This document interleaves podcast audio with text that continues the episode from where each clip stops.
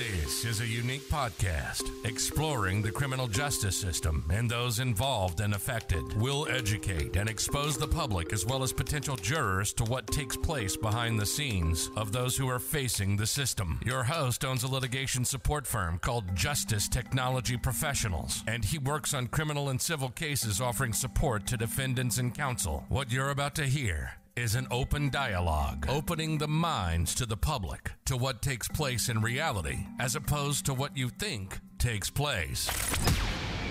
Ladies and gentlemen, welcome to the Justice Tech Pros podcast. Here's your host, Dominic Crea.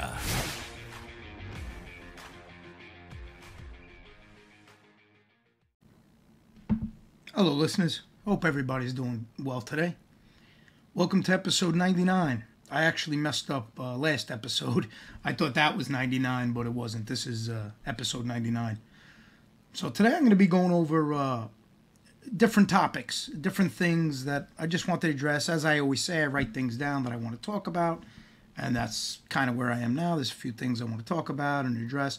Uh, one of the things I'm going to be doing on this episode is I'm going to uh, talk about the appeal as well. I'm going to do an update on a recent appeal that was fi- filed for the case of uh, United States versus Steven Crea, Matthew Madonna, Christopher Londonio, and Terrence Caldwell. So I'm going to do an update on that. And I'm going to do a few other um, topics. I'm going to leave the update for the last thing so I could cover that, excuse me, cover that in detail and go over a few things as far as what I think the timeline may be and how the process works uh, with the next stages uh, first thing I wanted to talk about is uh, an issue that was brought up. I, I, believe it was on yeah, it was on Kane Shades because I jumped on uh, Kane Shades episode. Now, I know the the person who was making the comment. I have an idea. I'm pretty sure I know who it is. And what happens is a lot of times people forget things that they say under one name and then all of a sudden they'll miraculously talk about it under another you know name so uh, but i have a pretty good memory so i have an idea who it is. But what i try to do sometimes you'll see questions that may you know come across as foolish or you know that the person's just trying to start trouble with the uh, question or they're just trying to start some kind of conspiracy and whatnot.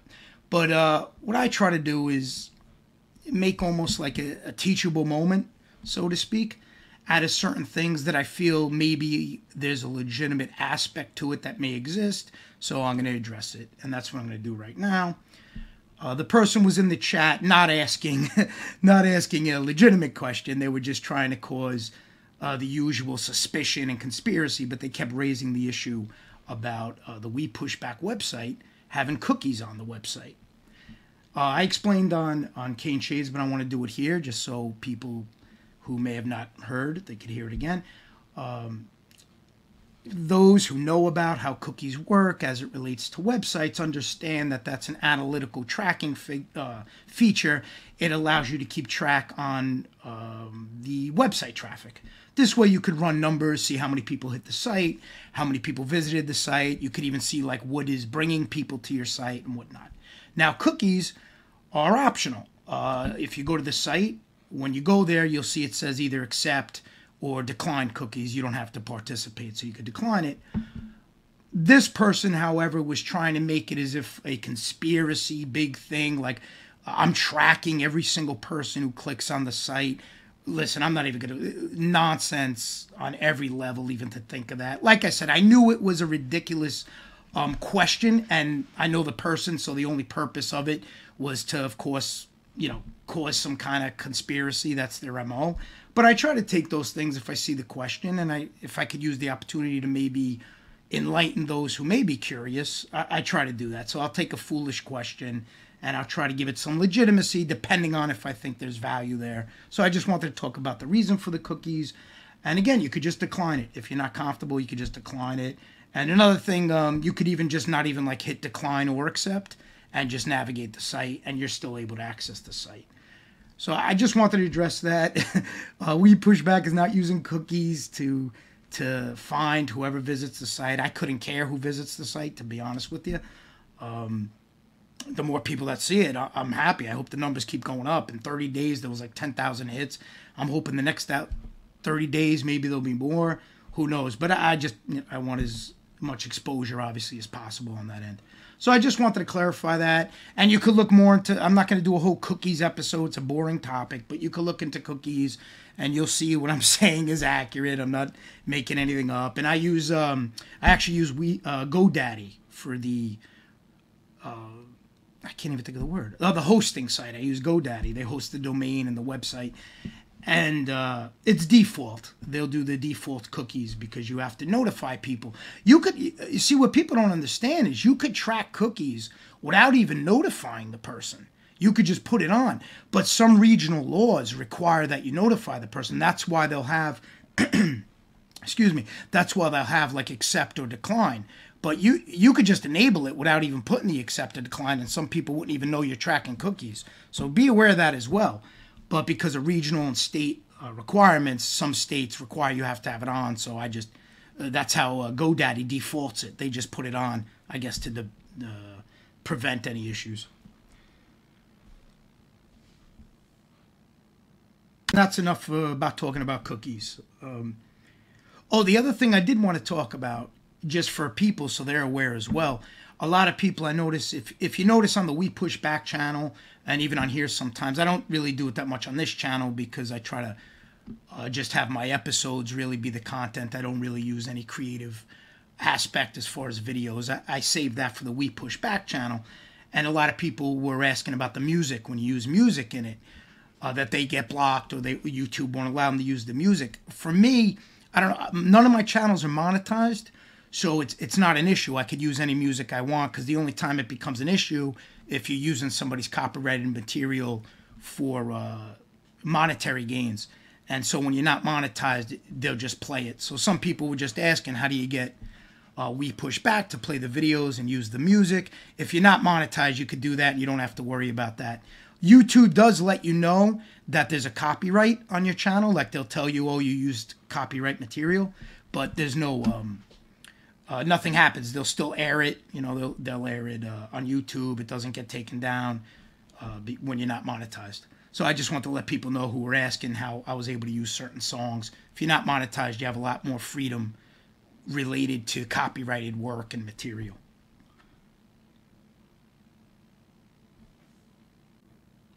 The other thing I wanted to kind of touch on a bit, I, I, I like to see, I'm, I'm hoping and I've received certain emails and I've had certain conversations that I believe it's going to be something that opens the door for other individuals who may have been impacted by lying informants to come on YouTube, talk about it, talk about their experience. Um, I have certain friends who, unfortunately, they've had a lot of similar experiences maybe I have had, and they went through things that I could relate to, and and people who aren't uh, familiar with what goes on within the system um, I, I, would I was encouraging them actually over the weekend to maybe start a channel and start doing it and really just start talking about their personal experiences because I do believe that makes an impact. You know, when people just start talking about what goes on, I try to come on here. I try to talk about things I've, I've faced uh, within the legal system, obviously, and and how um, what I've witnessed. Uh, uh, where you witness different set of rules based on what somebody may be labeled or put into a certain category. You see different types of justice play out for different people. So for me, the more individuals coming on here talking about their experiences, talking about lying informants, how they may have impacted their family members or lies they're currently telling. Uh, there's a few friends of mine that I know who also their family's been impacted by uh, a few of the informants on here. And uh, my plan is, my goal is to try to really have them add their voice in a way. And I, uh, you know, some of them are, are, friends of mine, so I'd be there to obviously help them and get their word out. Maybe try to uh, make things a little easier. Maybe I'll have them on my show first. But my point just is, folks, it it really is important for the public just to see the other side, and that's that's what really drove me to even start this thing, all about just really the other side of things, because all I saw prior to starting my podcast was one sided information. You, have information coming from lying informants. You have information coming from the government. They're going to look at things a certain way, so it's one sided. They're not going to put out the defense's view or the defense's position, obviously, right? They have a job to do. That's how they operate. You have the media. They obviously are run by the government or influenced heavy by the government, so they'll run normally with the government's narrative. Then you got all of those organized crime channels and mob chat, mob websites, and uh, they they pretty much just run with the lying informants narrative, with the government's narrative, with the Wikipedia narrative, and with the media narrative. So when you really start to think about it, folks, all of these sources they're coming from all different avenues outside of directly from the people who are involved. Okay, now we understand a, a lot of times people just don't want to talk about that. That's how it goes. And that's the unfair advantage that a lot of these lying informants have. They could come on here, they could tell all their lies, and nobody's going to challenge it. Think about it. Who's going to challenge it? A lot of the defendants are high profile defendants, or they're locked up, or they're not even around anymore. They can't defend themselves a lot of the individuals just don't have the uh, demeanor to want to even uh, def- come on the computer and air out personal stuff. That who wants to do that? You know, that's I have a hard time relating to that. I, I try. I don't really get into personal stuff, so I get it. You know, I could get that. So I, I touched on this on the episode on my feeling about those who would enable lying informants because I feel uh, they're not sitting there idly. I, I feel they're very involved in the process. They're involved in spreading that false narrative. They're involved, and and they're not stupid. Some of these hosts, they realize it's going to be a one-sided conversation. Nobody's going to come on and rebut the informant. And then you got people like me, where I won't talk to an informant. So I'm not going to debate them. I'm not going to talk to them. I'm not going to engage them. I won't comment to them. I won't acknowledge them. You know, I'm the type of person I don't even uh, there'll be no acknowledgement, put it that way, on any level. I couldn't care if I have informants saying nice things about me, bad things about me. As far as I'm concerned, they should all say bad things about me. The way I feel about lying informants, they should feel about me, about my family, about everything. So I would never expect a kind word coming from any lying informant. We're on two different wavelengths where it relates to our morals, our belief system, and how we conduct ourselves. So that's not an option for me. I would never debate one. And honestly, the way I am, I wouldn't even look to have discussions with those who platform lying informants. Not for me. I don't want nothing to do with those people. I just don't. I, I can't. It's not for me. Their their belief system is too far apart from mine. So I'm not going to address it on that way, on that level either. I'm going to try to address it in ways that I feel comfortable, that still keep my morals in check, where I'm comfortable with my decisions and you're limited. You know, listen, YouTube's crazy.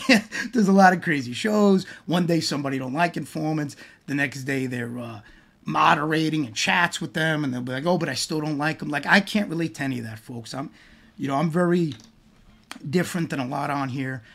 Uh, in my real life, I don't have any friends who even talk to them. Have a, if one of my friends ever even had a phone call with one, I'd be like, okay, uh, lose my number. We have nothing in common. Or if, even if one of my good friends even talked to a lot of these people who are friends with the informants, I would have a problem and tell them lose my number. That's just, you know, I don't want that element around me. Does that make me right? Of course not. Uh, it's just my way of, of, of, thinking. I don't think it's right or wrong. I just think it's my way of thinking. And I, uh, that's the way uh, I operate as far as that goes. So by coming on here, you have these lying informants, and you know they're, they're, telling their stories, and you always get people. Oh well, somebody else could come out and tell their side of things. Well, how how well is that worked out? Do you see people coming on here and giving their side of things? No. Eh, some people just don't want to do it. You have family. They don't want to be involved. They don't want the hardship. They already have to deal with enough by seeing all these stupid websites, these channels, talking about their family members and whatnot.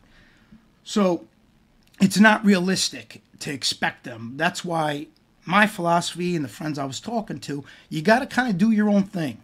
And it's, you know, those who align helping one another. So obviously, I would help them get started and look to spread the word and uh, get them involved in just way their voice is heard, their side of things is heard. And remember, folks, I'm not here to say, oh, well, my side's the right way and listen to what I'm saying. That's up for the public to decide. That's not up for me to decide. All I want to do is get the other side of things out there. So I'll talk on uh, defendants' behalf, or maybe family behalf, or people I know behalf. I'm just trying to get their side out there, and I'll show court documents and do what I can to show uh, my perspective. And then it's up to the audience. To me, that's the best way to handle it. Have the audience watch everything, digest everything, and let them decide wh- who's telling the truth, who's lying. But for far too long, far too long, they were going unobstructed, unchallenged. Uh, it's absurd, and that that's not happening no more, as far as I'm concerned, on my end. Uh, I think it's very important as they come up and these guys start lying, they need to at least have the public see the other side of things, and that's where we push back focuses on when a new informant pops up on the internet telling lies. First thing I, I do, as far as procedural wise, I start to pull case info. I start to reach out to attorneys that were involved on their cases, have them send me documents, have them send me minutes. And I tell you, folks, the site is going to keep populating more and more because there's a lot of information. There's a lot of attorneys who want to get their their word out there, or a lot of defendants who want to get their perspective out there, but don't really have the ability or the know-how to talk on the computer, or maybe they can't. Maybe they're uh, under arrest now. Sorry, I uh, I started there. Maybe they can't. Maybe they're just they're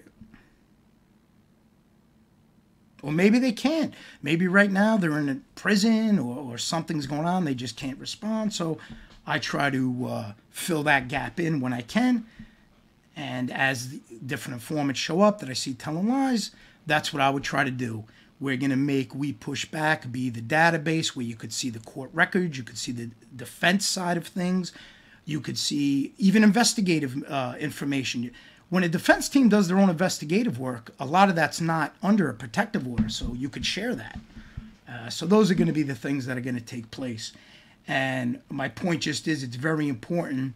And I'm working on a few people I know, but I even hope that people I don't know that are listening to this, if you've experienced uh, def- your your family member or a friend or a defendant go through a lot of the things that maybe I talk about or other people who have been faced with uh, justice that did not go the way it's supposed to go according to the law books and according to the Constitution.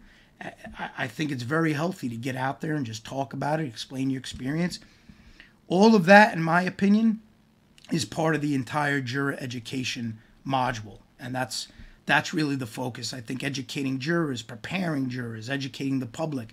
The same way you have to realize, folks, the same way that the government uses the media, uh, these websites that populate uh, information on people and talk about people, it's all part of one narrative, that one side. Uh, that comes from media, comes from uh, lying informant books, maybe Wikipedia, research, law enforcement. That's you know one-sided thinking. And I get it, that's just how the information comes out. But I believe that it's important that there's another side when it relates to facts. People saying, well, this happened. It's important somebody steps up, calls them out, says, no, that didn't happen in their own small way, you know, where it impacts them. So that, that's something I'm hoping that further develops and enhances and more and more come out on that level. And if they don't, they don't. Doesn't matter. I'll be here to help out where I can and pick up what I can and whatever comes my way, I'll look to uh, to talk about and to tackle.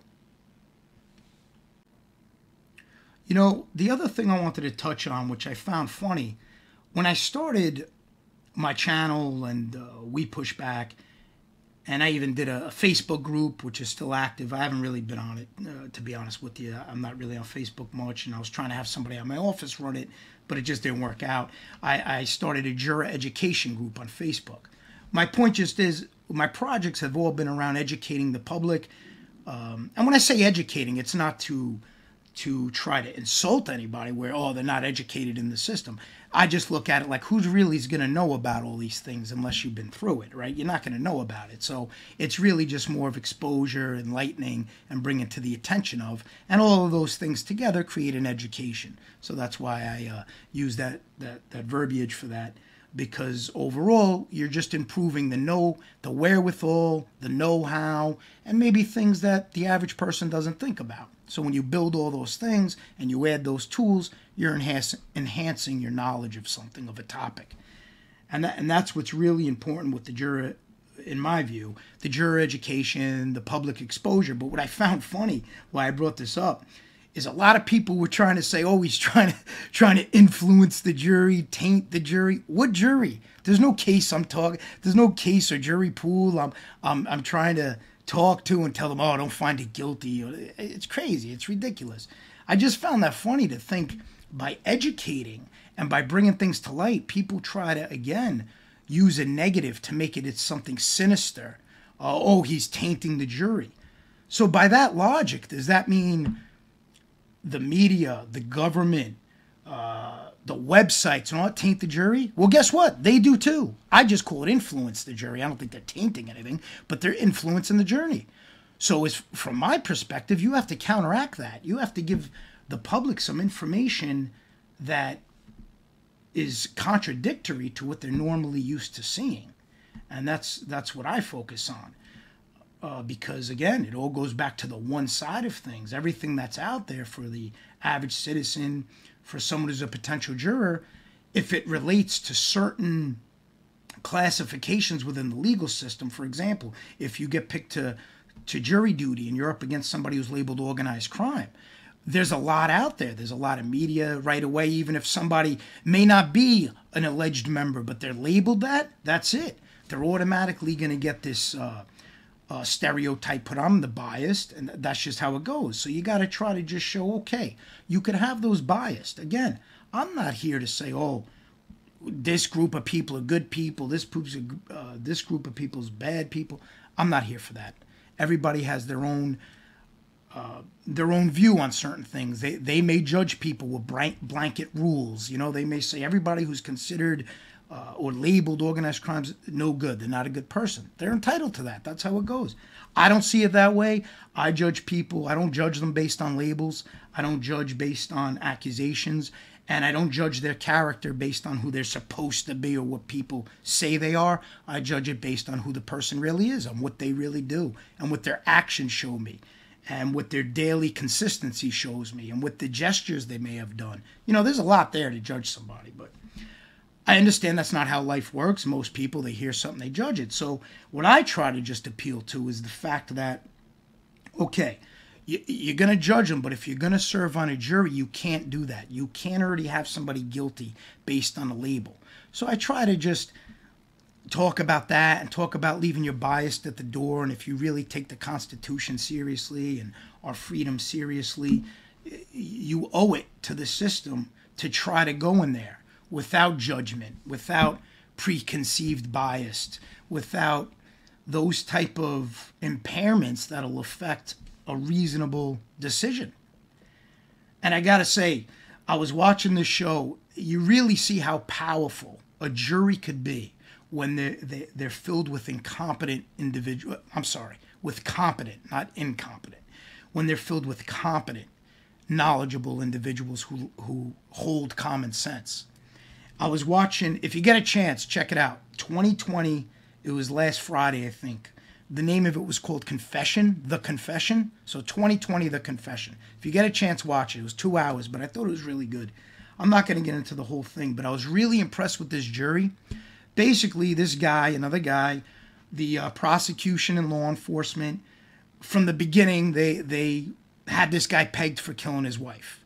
Okay, and they didn't want to hear nothing else. They didn't want to look at the other evidence. It's like I always talk about when they target somebody. Well, they targeted this guy, and uh, they didn't want to hear anything else. Long story short, I was really impressed. They were showing the jury, two or three of the jury members at the end of the show, towards the end, and I was just really impressed because these jurors really had common sense. They were able to see through the nonsense that the prosecution was trying to establish, and they were able to see through the tricks, and they were able to see um, what how that the law enforcement, the prosecutorial team, how they were all blinded and just wanted to convict this guy. They didn't have the facts tell the story. They really just picked a target and that was it. Went after it. and you truly see the importance of having such a strong jury and what a difference it could make when you have free thinkers, independent thinkers, nobody that's on the defense side, nobody that's on the prosecution side, just people who go by the facts. And that's all you want people who are going to go by the facts, able to see through the smoke and mirrors. But I, was really impressed, and it just re- drilled the point home to me how important it is to try to educate the juror, and that's uh, the jury, and that's why I'm. Uh, sometimes you know it gets it gets hard to keep up with the podcast. It really does. When you have a job, when you have responsibilities, a family, it's hard. It's not an easy thing, and and there's production that goes into it. And honestly, folks, I do pretty much all of it myself. I uh, I edit it myself. I make the videos myself. All of that I do all myself because I enjoy it. And uh, sometimes I can't sleep. I do it, but full blown episodes they take time, and uh, sometimes you can't be bothered. Uh, if I'm being honest with you, you know, sometimes I'm just like, hey. Uh, I said what I had to say. I had enough. But then, when I see these things take place, and I see the impact that a, that an educated, intelligent, commonsensical, free thinking jury, when I see the impact they can have, I'm like, you know what? For now, I got to keep going because the little, even if I have one person hear an episode and it kind of changes the way they think and they give somebody a fair chance and they really hear the facts of the case and they really go through the evidence and they go through the charges, it's a win. It's a win. If that happens to one person, it's all worth it. And that's that's a lot of my motivation. That's a lot of what keeps me going and keeps me uh, putting out the episodes. So again, if you get a chance, really catch that. The Confession was the name of the episode. It was on 2020, and you're going to be amazed, honestly, what they did to this guy.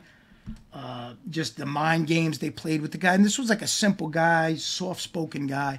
The mind games they played with him, but he was he was sharp. He came across as simple, but the guy was pretty intelligent. I got to say because he knew the games they were playing, and he uh, he didn't fall for them and it's just the part about the jury is what you really got to look at. Just when the jury starts to talk about things they witnessed in the case and the observations they make, it gives you hope again in the justice system. It gives you hope that there are people who are able to really judge a case in a fair way. So check that out. It is important. I just wanted to touch on that as well. And I, just want to go back to the whole concept of these lying informants that are on YouTube spreading lies and how they just go unchallenged. And how, if you notice now, uh, we push back. I believe I started a year, a year ago, year and a half ago.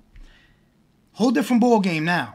Whole different ball game where now you see people challenging, questioning, seeing through a lot of the the BS. And I also noticed there's a lot of turmoil in that stupid genre which I'm thankful I have nothing to do with. But uh, I hear there's a lot of nonsense going on with that whole ridiculousness. Who's fighting it? I mean, come on, people. Does it take a genius to figure out why? Okay, uh, it really shouldn't. That's pretty predictable, right? You look at when when you look at something, you always got to evaluate uh, the credibility of those involved, the integrity of those involved, and then you could get an idea of how how well that's going to work out. But from my perspective, I don't think it's going to end anything. I know people, oh, it's over. I don't think any of that's going to end. I think it'll keep going on. I think there's going to be, I just think it'll change a little in the sense that more lying informants are going to really uh, make their presence known, presence known, and I think that may wipe out a lot of the smaller, uh, like the mob fanboy channels, people who have nothing to do with it but study it, put up websites on it, absorb it, talk about it 24 7 uh, you know, eat, drink, and sleep it. I think those smaller channels will probably take a hit. And then as the lying informants start coming out, because you got to realize this is like a, a revenue generation stream for them. Think about it. They could come on here, tell all their stories unchecked, be treated like celebrities, because let's face it, 90% of the YouTube audience uh, like likes it, likes the stories, likes the whole concept. Hey, they teach their own. So why would they not go that route, right? They're going to go that route. So I think what's going to happen with that route is I think the informants will kind of um, control that space, all those that stupid mob space with all the dumb stories and biographies, all that nonsense. I think the uh, the informants will control that space, and then some, of I guess, the channels who are good at it. I don't really know with that nonsense, but I guess whoever's good at it, they'll they'll stick around, and those who aren't, they'll probably fall off. But but I don't see it going anywhere. I, I just don't think it's that big of a genre where it's going to have any kind of huge change either way. I think it's like a select number or a percentage, I should should say, of the population that's infatuated with that nonsense, and they won't lose that audience; they'll stay there. But for me, the the overwhelming um, move of a lot of these informants to go onto the YouTube platform is a welcomed addition because it, allows for the public to start to see both sides.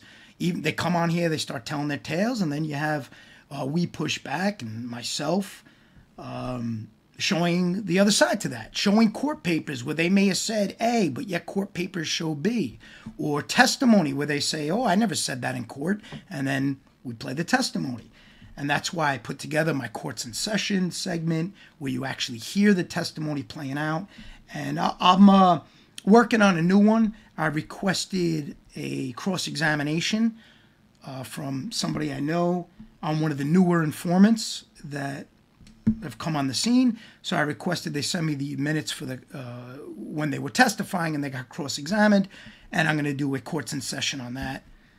Uh, again, it's about really just populating, putting up the uh, documentation, and the truth is the dynamic obviously is going to change with this whole uh, informant mass rush to YouTube to become famous because there is push back. There is a, a, force, let's just say, that's on there saying, no, that's not true. Here's accurate, or here's your true personality, here's your true character.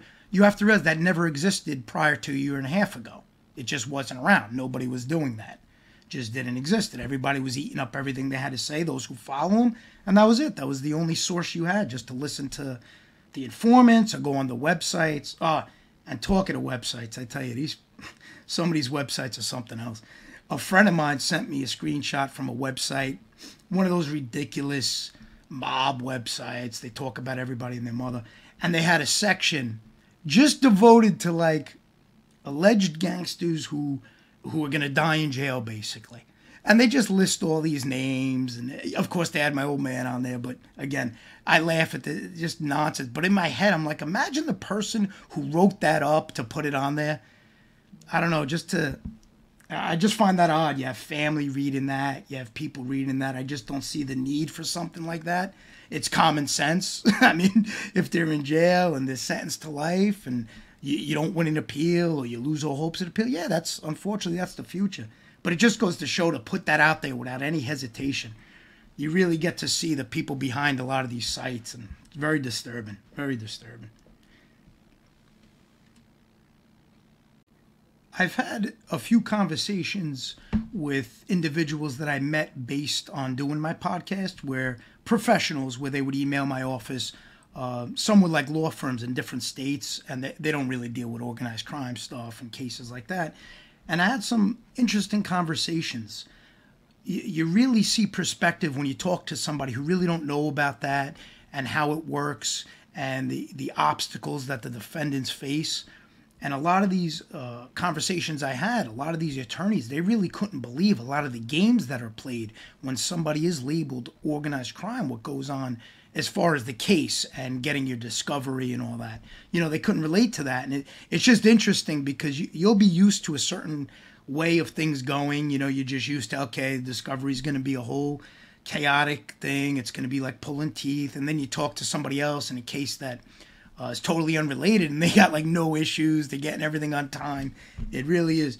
It just goes to show how they, unfortunately, sometimes, whether it's law enforcement or you're a judge or they really hold a lot of their personal bias, and it does carry over into the professional uh, judicial system, the legal system, and that's really a huge fracture within the system. And it goes, you know, I talk about uh, what I have personally seen. I like to give people references and examples, but I've had listeners, I'm sure, just turn on the TV. People experience it all the time. People of color experience it all the time when there's uh, law enforcement who are biased against them because of the shade of their skin. I mean, they everybody, a lot of people have experienced what I'm talking about. Uh, so that's why I laugh when I'll talk about certain things and people get all confused and they try to be like, "Oh no, he's just saying that because he's a gangster son with all that stupid talk." They try to do that to discredit what I'm saying and to minimize what I'm saying, but the facts are the facts. They could attempt to do whatever they want and if they want to try to discredit me, uh, they're going to have a hard time doing that. I've been in business since I'm about 19, 20 years old, and I built a pretty good reputation, so I'm not worried about that. But it is, you really start to see it when you talk to different people from different walks of life who have experienced that a system that does not play out the way they try to paint it. And you and you're able to kind of bond on that and you really just see like wow, this really is a problem. And that's what it boils down to. Long after I'm done doing my podcast, long after I may not be talking about anymore, whenever that happens, this is still going to be a problem. It really is. And so many changes have to take place. And I just don't know if that'll ever happen. If I'm being honest, I don't know if big, higher, important level ch- changes will take place to have a significant impact where they start vetting, let's just say you start vetting informants, you start confirming what they're telling you is accurate. I don't know if that'll ever happen because you know why? It doesn't really. Unfortunately, if you have law enforcement or you have a prosecutor who has that severe disdain or uh, severe bias or severe whatever you want to call judgment of somebody they're going to hear what they want to hear so if they have an informant telling them what they want to hear a lot of times they're not going to vet them because they don't want to hear it you have to realize they don't want to hear uh, the truth sometimes. They only want to hear what's going to line up with them. So that's going to be one of the challenges. How do you prevent that? It's very, very hard to prevent. And in my opinion, I don't even know if they want to prevent it. I think a lot of it's a facade to act like, yes, we know it's broken, we're going to fix it, but it just keeps going on and on. I mean, even the discovery, I've talked about that. You have the discovery reform, and uh, it happened in New York, which is phenomenal. And the feds for me, you figure it's a no brainer. You got to follow that guidelines as far as discovery, but who knows how long that's going to drag out. I really hope a lot of these things start to change, and I do think it has to do with having the right people in different positions. And I feel there's a lot of honest people and, in law enforcement, even on the prosecution. I feel there's a lot of, you know, people have this. Uh, this moronic stereotype that they think with somebody like me, they'll try to say, "Oh, gangster son, he hates law enforcement, he hates uh, uh, prosecutors. Not true at all. Don't even know me. Don't even know how I was raised. I wasn't raised that way. I was raised that you respect everybody as long as they're doing their job. When they make it personal and they start doing deceptive things and vicious things and malicious things, yeah, obviously you're not going to like the person, right? Or somebody's a, you got a cop, right? You got a racist cop. You're not going to like that cop. He's a racist. Or you got a biased federal agent who doesn't like Italians. Yeah, you're not going to be crazy about that federal agent. You don't like Italians, and he makes it known you know, that's that's common sense stuff. And, th- and I think anybody wouldn't wouldn't want to support an individual like that.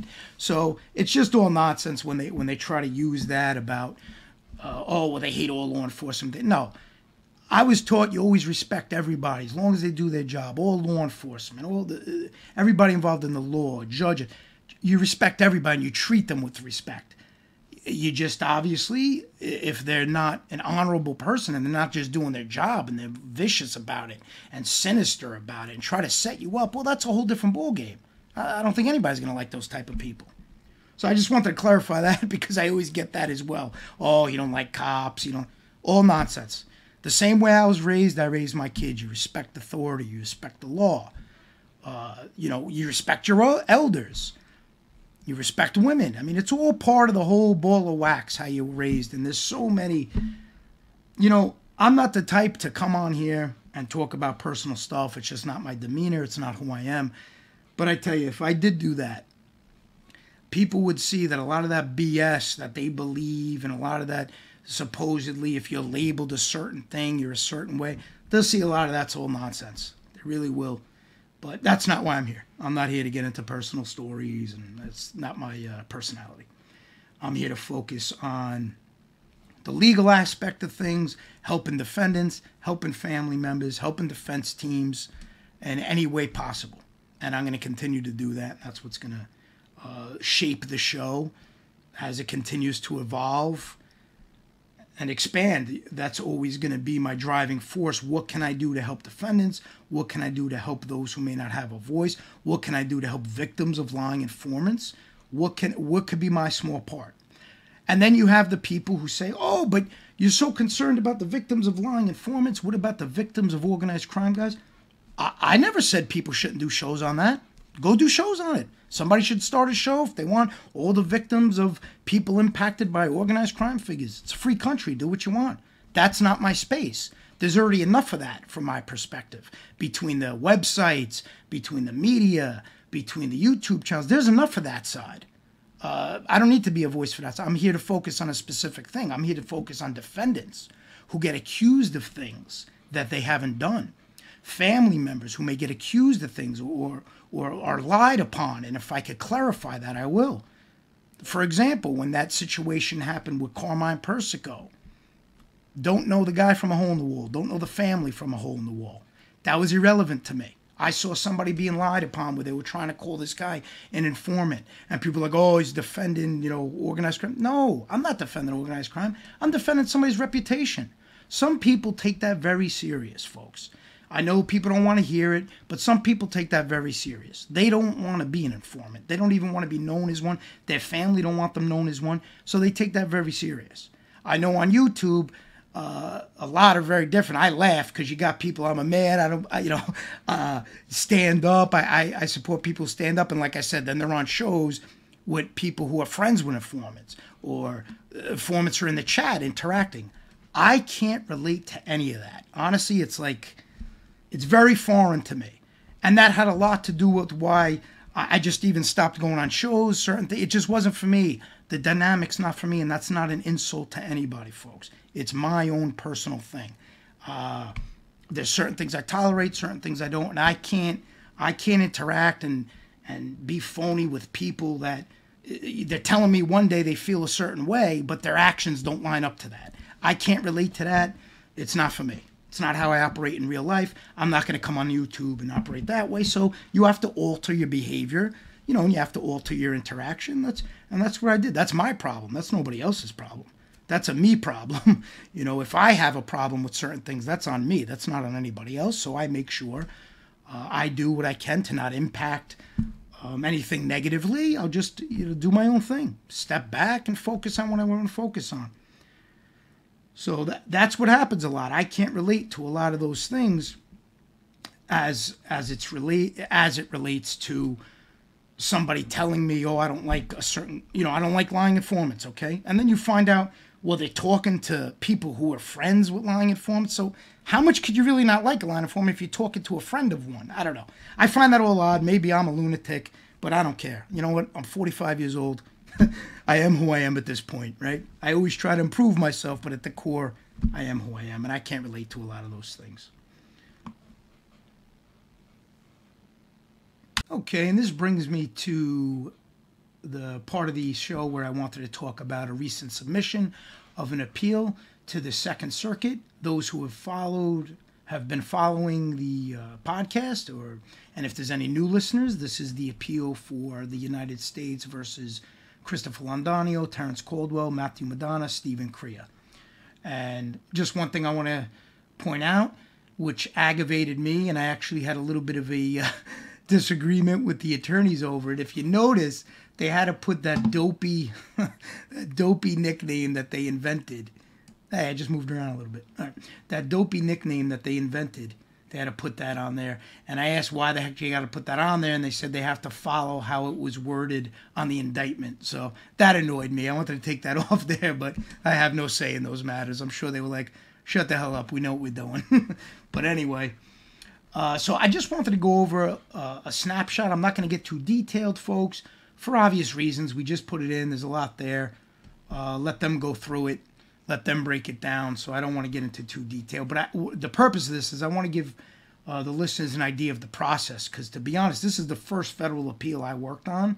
And let me tell you, I wasn't aware how involved it is and what needs to take place. I think you'll find it pretty interesting. So now I want to give you an idea of the amount, the volume involved. Okay.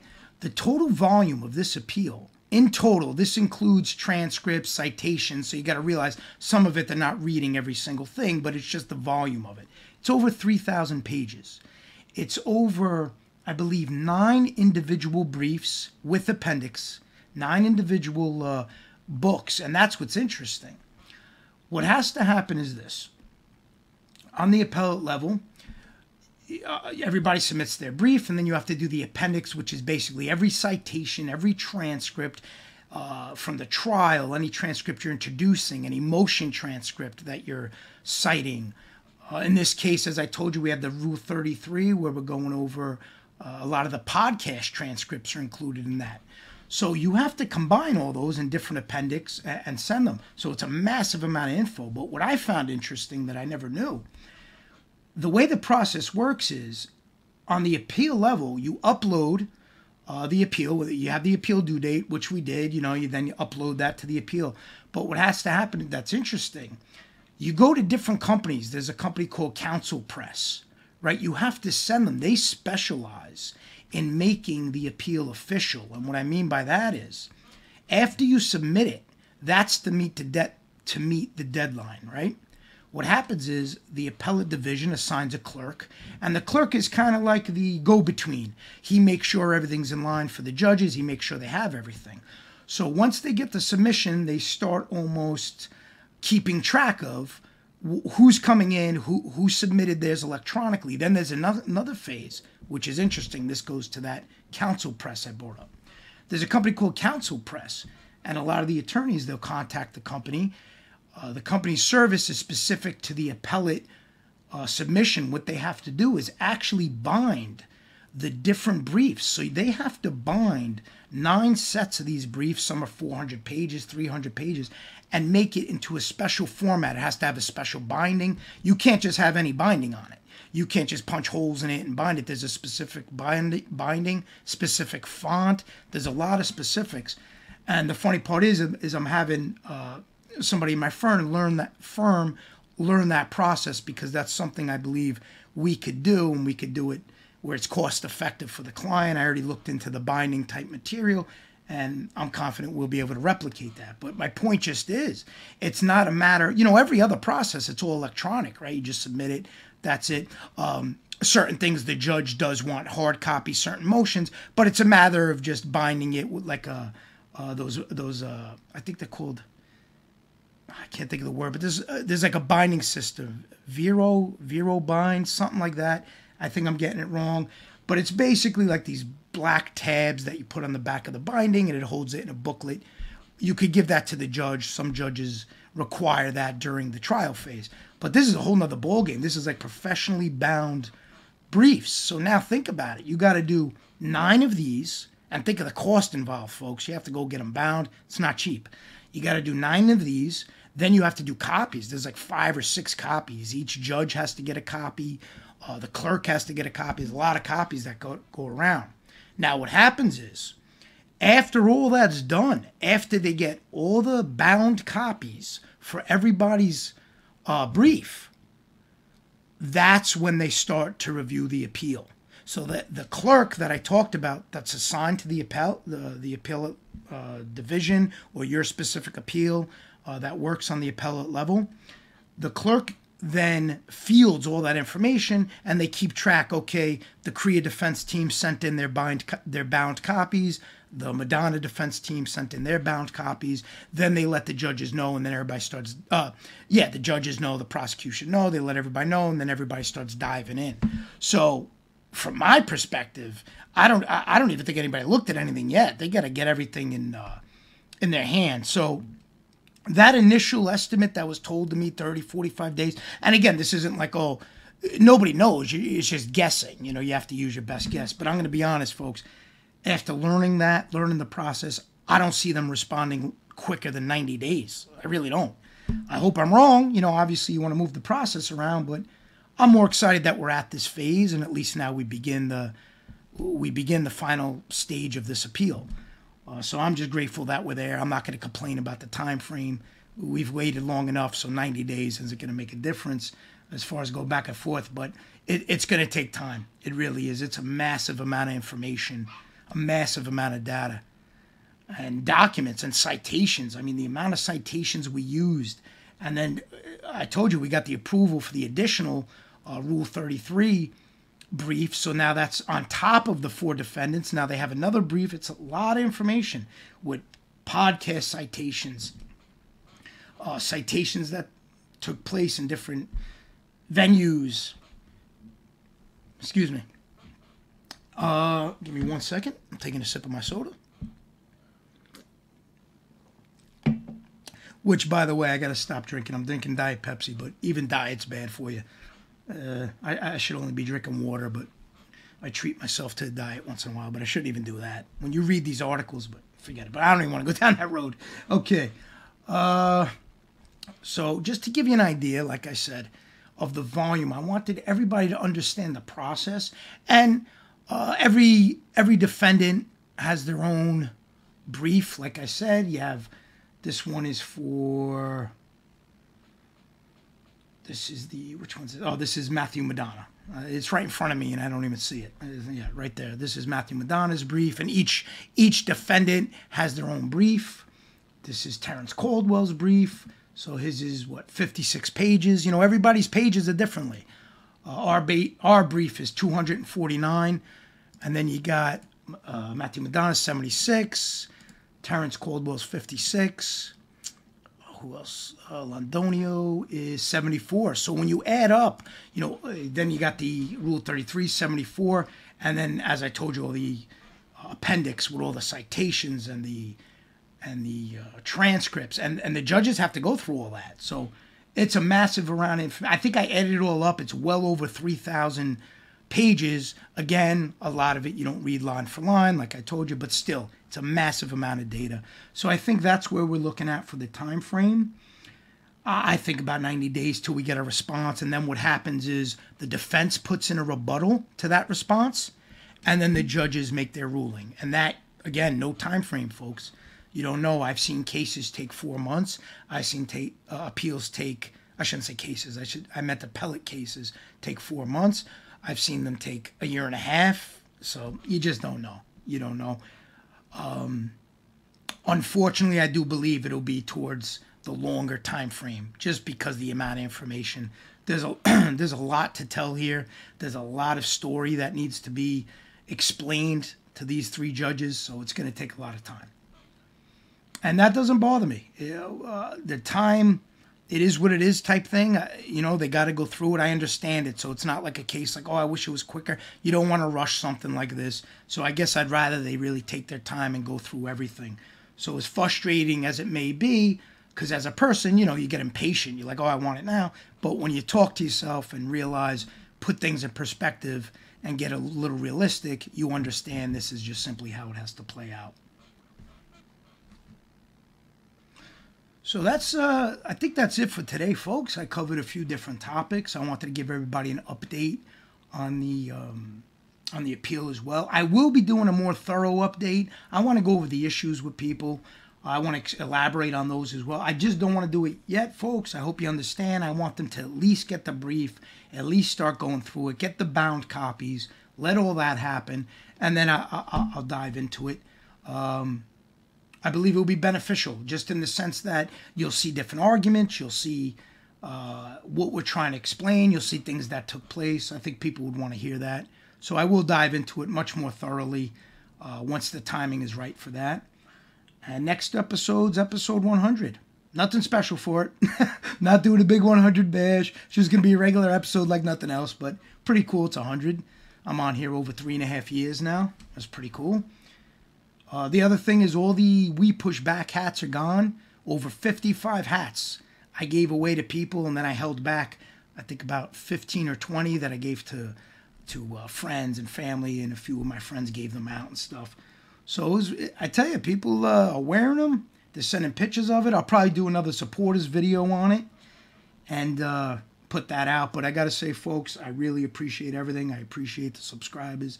I appreciate the couple friendships I made on here, and I, I, you know I appreciate everybody, those who follow, those who share, those who subscribe, those who talk about it, those who hashtag we push back, those who enjoy the podcast. Can't thank you enough, folks. Can't thank you enough. It's part of my motivation for continuing and going on and trying to connect with the viewers and trying to just offer them a little bit of. Uh, I hate to always say offer them education because it sounds like I'm belittling them, but that's not what I'm talking about to any of the viewers. I'm not trying to belittle anybody. I just mean, as I explained earlier, the education as far as awareness, understanding what really goes on, because unfortunately, one could be ignorant. They just don't know. If you never dealt with the system, and your your profession has nothing to do with the legal system, why are you really going to know about it, right? So that's why I feel it's the small part I could do to talk about it, air out certain things, bring certain things to light. I think it's a positive. So that's it for now. Episode 100 is up next. Whenever I get around to that, I'm not sure when I'll get that done. Um, as far as we push back projects, what I want what I'm going to keep doing is uh, the, the the website is kind of organic, whereas like I just have my team uploading certain things that I advise them to upload. There's a lot of information I'm waiting on, so every day it kind of you'll get more information on it. So you check it out once in a while. I try to make announcements, or I'll have a staff member just put up a post on We Push Back if something new hits it. I don't always remember to do that. Uh, so just check it out whenever you get a chance. If there's things you're interested in, look at it because uh, it's constantly going to develop and change.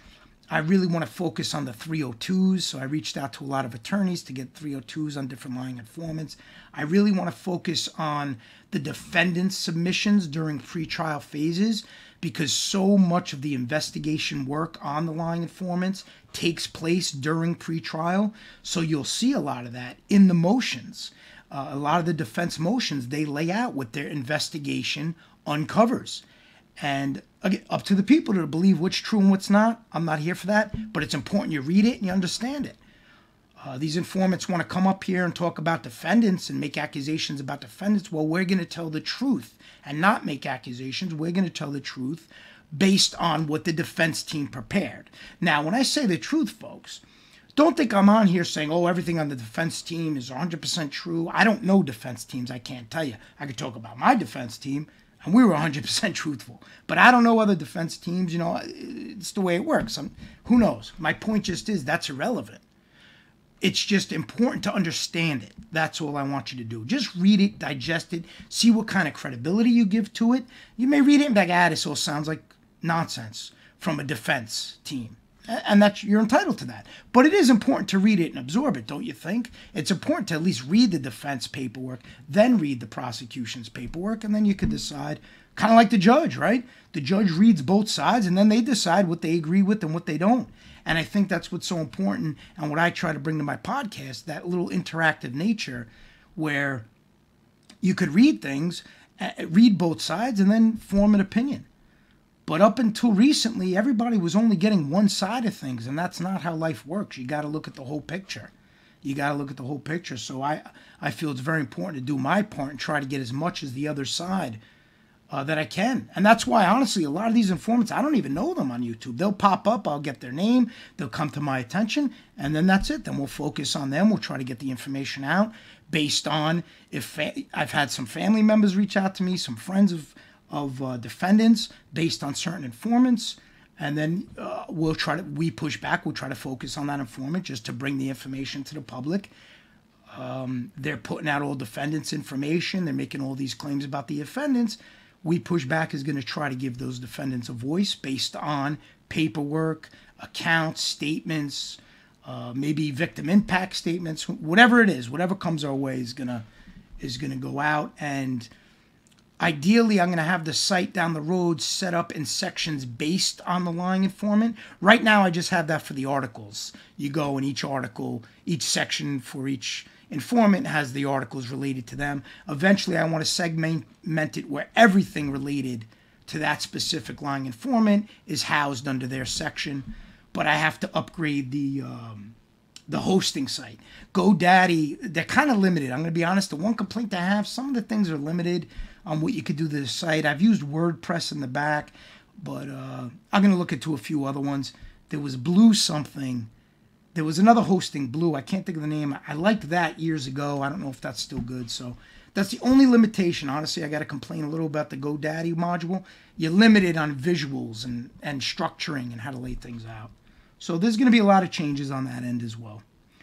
And I'm going to keep doing my thing, folks. I hope everybody enjoys, uh, whenever you hear this, I guess it'll be the end of the night, and enjoys the upcoming weekend. Till next time.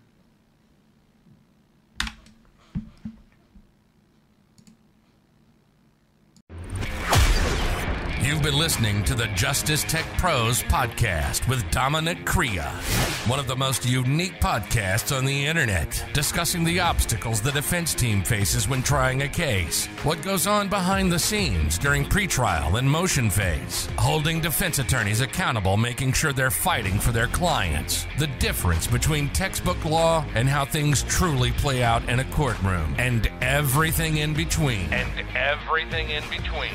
We hope you've gotten some useful and practical information from this show, and we'll be back soon. Until then, find us on Twitter, Facebook, and Instagram at Justice Tech Pros. To email the show with questions and comments, it's podcast at justicetechpros.com. Till next time, this is Justice Tech Pros Podcast and Dominic Crea signing off.